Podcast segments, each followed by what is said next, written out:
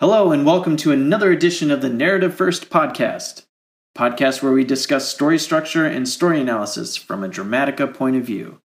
This is episode number three The Power of the Playgrounds.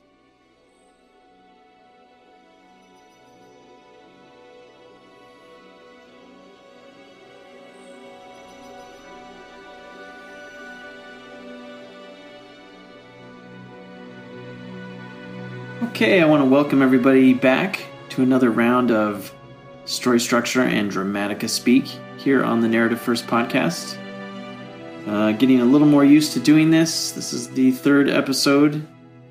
Probably be doing less reading as time goes along and eventually get to a place where I can actually just discuss what it is that I've learned about using Dramatica in writing stories and helping people figure out their stories uh, to give them more of a, an emotional completeness to them, that they all work out and there's no missing pieces, which is usually the problem.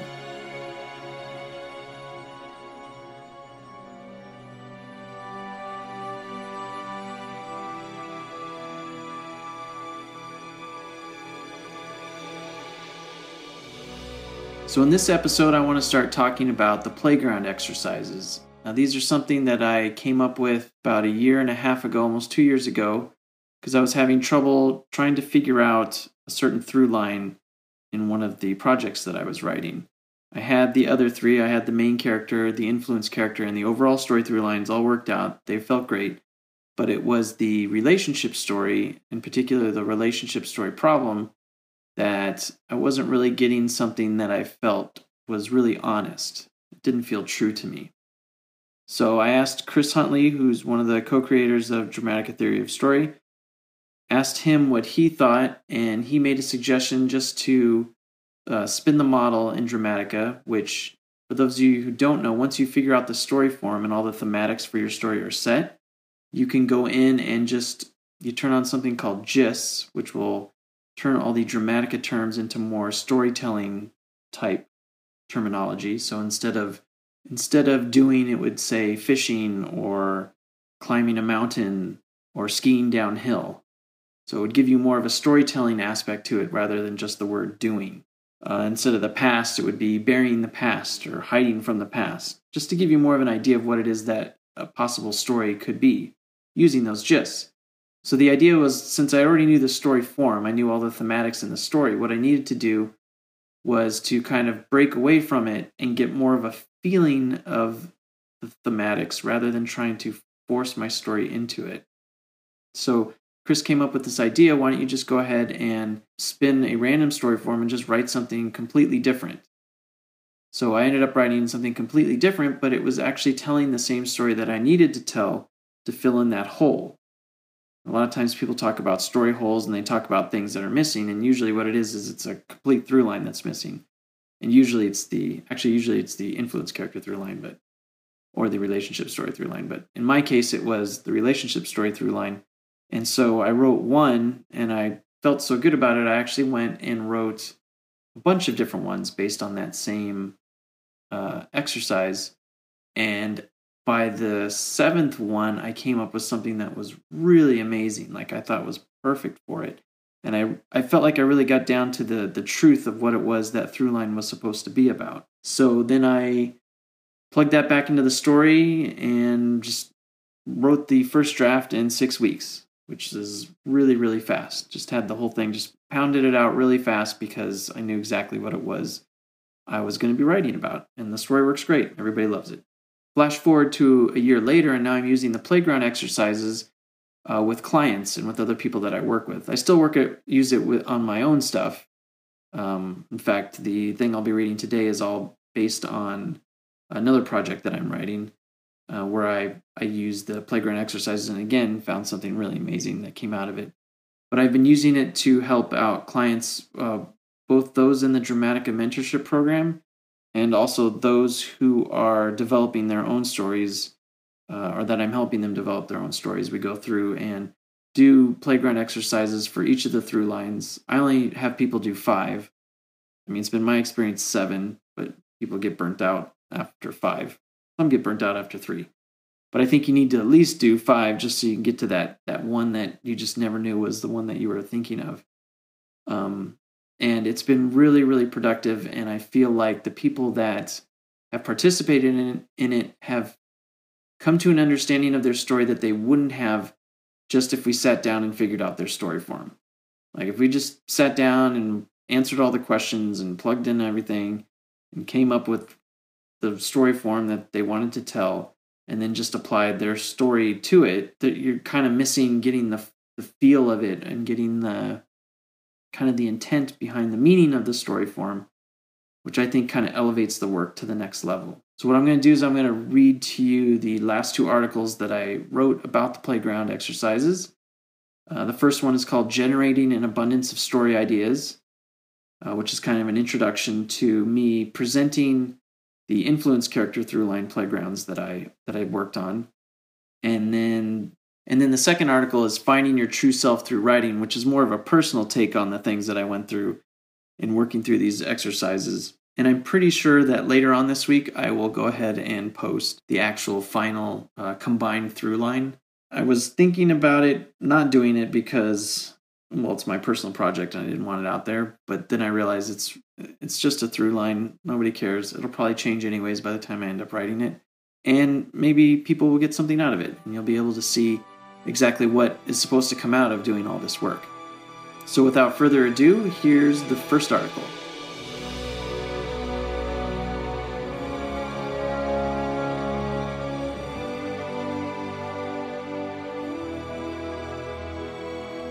Generating an abundance of story ideas. Too many times, writers find themselves stuck without an inkling of where to go next. They write themselves into corners or run out of steam on that great idea that they thought would carry them through the end. Having an understanding of what it is you want to say and a framework for capturing that intent can go a long way towards preventing what many call writer's block. Many see the Dramatica theory of story as a great analysis tool, something to be used to examine what worked and what didn't work. What they fail to realize is that Dramatica is also a great creativity tool. By listening to what it is you want to say with your story, Dramatica can offer insight and suggestions to round out your story and make it feel more complete. The playground exercises. You know that writing tip that suggests coming up with 20 different ideas in order to get to one original one? The idea being that your first, your fifth, and even your 15th idea is really just a superficial rehash of something you've already seen or have already thought? Once you vomit out all the obvious choices, your writer's intuition starts coming up with brand new and novel ideas that take your writing to the next level. The narrative first playground exercises were inspired by this process. The generation of several different through lines with slightly different storytelling grants an author a playground from which to explore the deep thematic meaning present in their story. Even my own story. My story. Working my way through the playground exercises for my current writing project, I was amazed by the abundance of creativity I experienced in only a few hours. Averaging about 25 minutes per playground, I managed to flesh out five completely different and potential influence characters for my story. That's five fully functional and thematically integrated characters, all before lunchtime. Sounds exciting, right? Inspired by something Dramatica co creator Chris Huntley mentioned to me, I created the playground exercises late last summer as a means to better understand the main character in the story I was working on. I was continuously running into a roadblock with this character and couldn't figure out why she seemed so small in comparison to the rest of the story. By brainstorming ideas for characters dealing with the same thematic material as my main characters, I was able to concentrate on the essence of the through line, the meaty thematic stuff, instead of futzing around wondering how it would fit into my story. The process was and is freeing and productive and often produces ideas for new and completely different stories.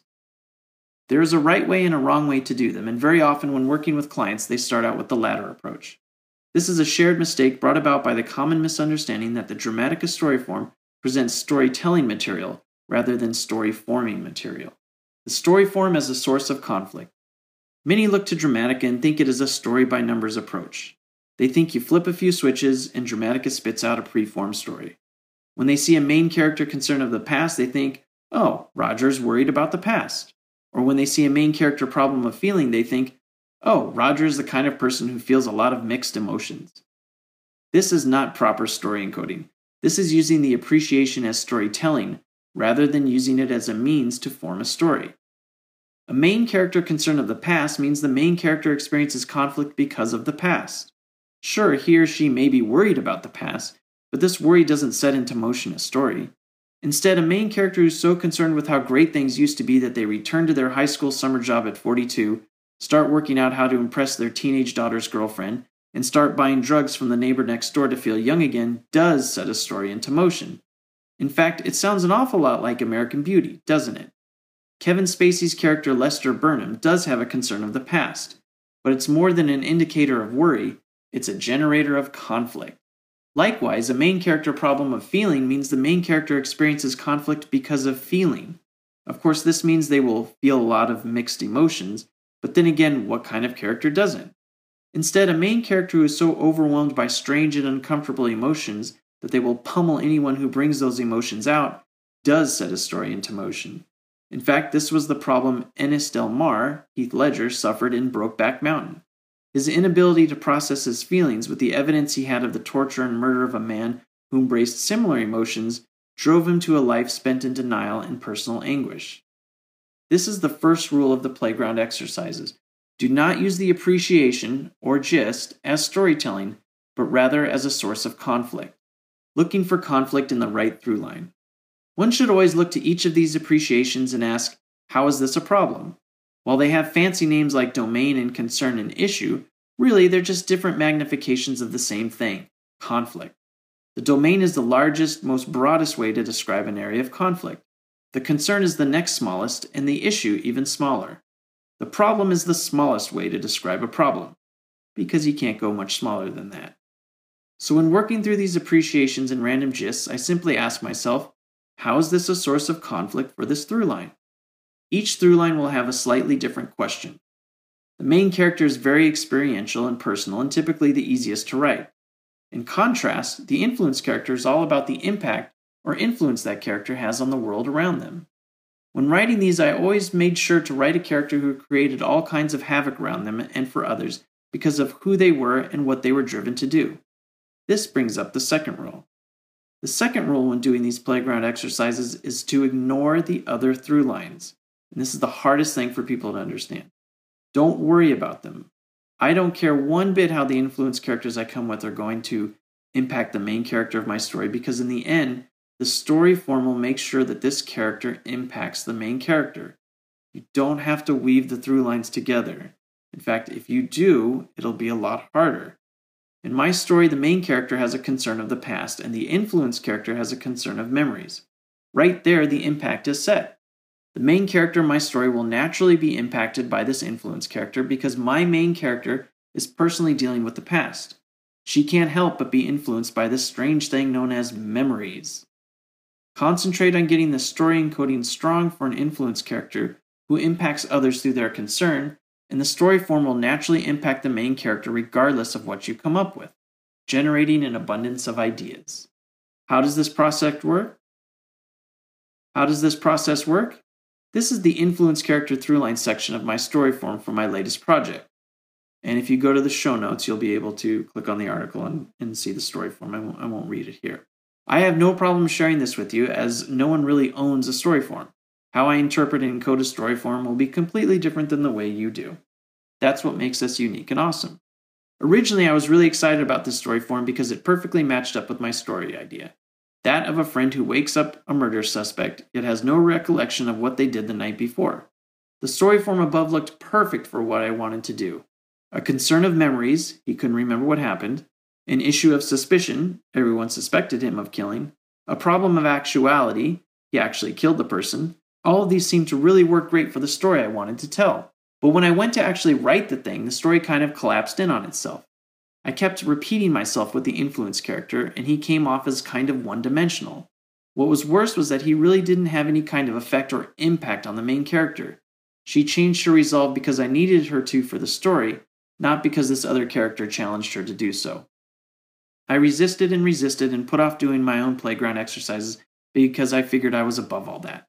After all, 20 years of experience with Dramatica, I should know what I'm doing, right? Turns out I was shortchanging my own writing process. By refusing to do what I had seen work wonders so many times before, I was keeping myself from writing a thematically rich and compelling story. So I generated five different influence character through lines with the same story form you see above by using Dramatica's brainstorming feature. With this feature, you can lock in the story form and then randomize the gists or approximation of the story points to keep the storytelling fresh and unique. I copied them over into Quip, the same app I use to work with clients, and then began brainstorming completely different influence characters. Different situations, different genres, different genders, but at the heart of them, the same thematic concerns of narrative. Here are two of them. Note how disparate in storytelling yet similar in thematic intent they are. Note how every appreciation generates conflict and doesn't simply use the gist as a storytelling prompt. There are moments when I start out using it as storytelling, but then quickly move into a source of conflict. Note too how I start out writing something somewhat similar to my original idea. This is how the playground exercise works. It lets you dump out your first thoughts and then forces you to stretch and become something more than you were before you started. You know the old adage, you can't solve a problem with the same mind that created it? That is precisely what we're doing here, transforming minds to become better writers. You should be able to see the magic that is the playground exercises and of the Dramatica story form for generating new and wonderful characters. In the next article, next week, I'll present more examples and explain how I take these exercises and use them to craft a fully fleshed out and developed character for my story. Now, at the top of this, I said I was going to combine both articles, but I think what I'll do for now is I will leave this one here and then I will do another podcast for the next article just to keep them uh, kind of separated and siloed off on the site. So, if you are interested in this, you can go to the site, look at the show notes, and see the first two uh, influence character playgrounds that I did for this character. And then um, in the next episode, I'll give the remaining three. Thank you for listening to the Narrative First podcast. If you heard anything in here that sounds exciting or something that you'd like to apply to your own writing, feel free to drop me a line at narrativefirst.com slash contact and I'll see what I can do to help you out. Uh, there are a bunch of different things that we now offer. Uh, most recently, the thing I'm most excited about is the Narrative First Roadmap. Uh, with this, you just give me all the materials for your story, your character, whatever it is that you've been working on, but you just can't figure it out. And I will generate the story form and actually come up with an outline for you uh, in less than a week. Actually, it's right now it's about a week just because of the backlog, but about a week. And the great thing about it is that you will have something that you can instantly start writing from right away. And secondarily, you'll actually learn more about Dramatica once you see how somebody who knows what it is they're doing, how they take what it is that you had and put it into a Dramatica story form. And then, if you want to and you want to learn more, there's also the Dramatica Mentorship Program at narrativefirst.com slash Dramatica Mentor. Or if you have something that you're developing that you would like a hands-on, you know, one-on-one focused for the either novel or feature screenplay that you're working on, you can always go to narrativefirst.com slash guru. Thank you for listening, and we'll see you next time.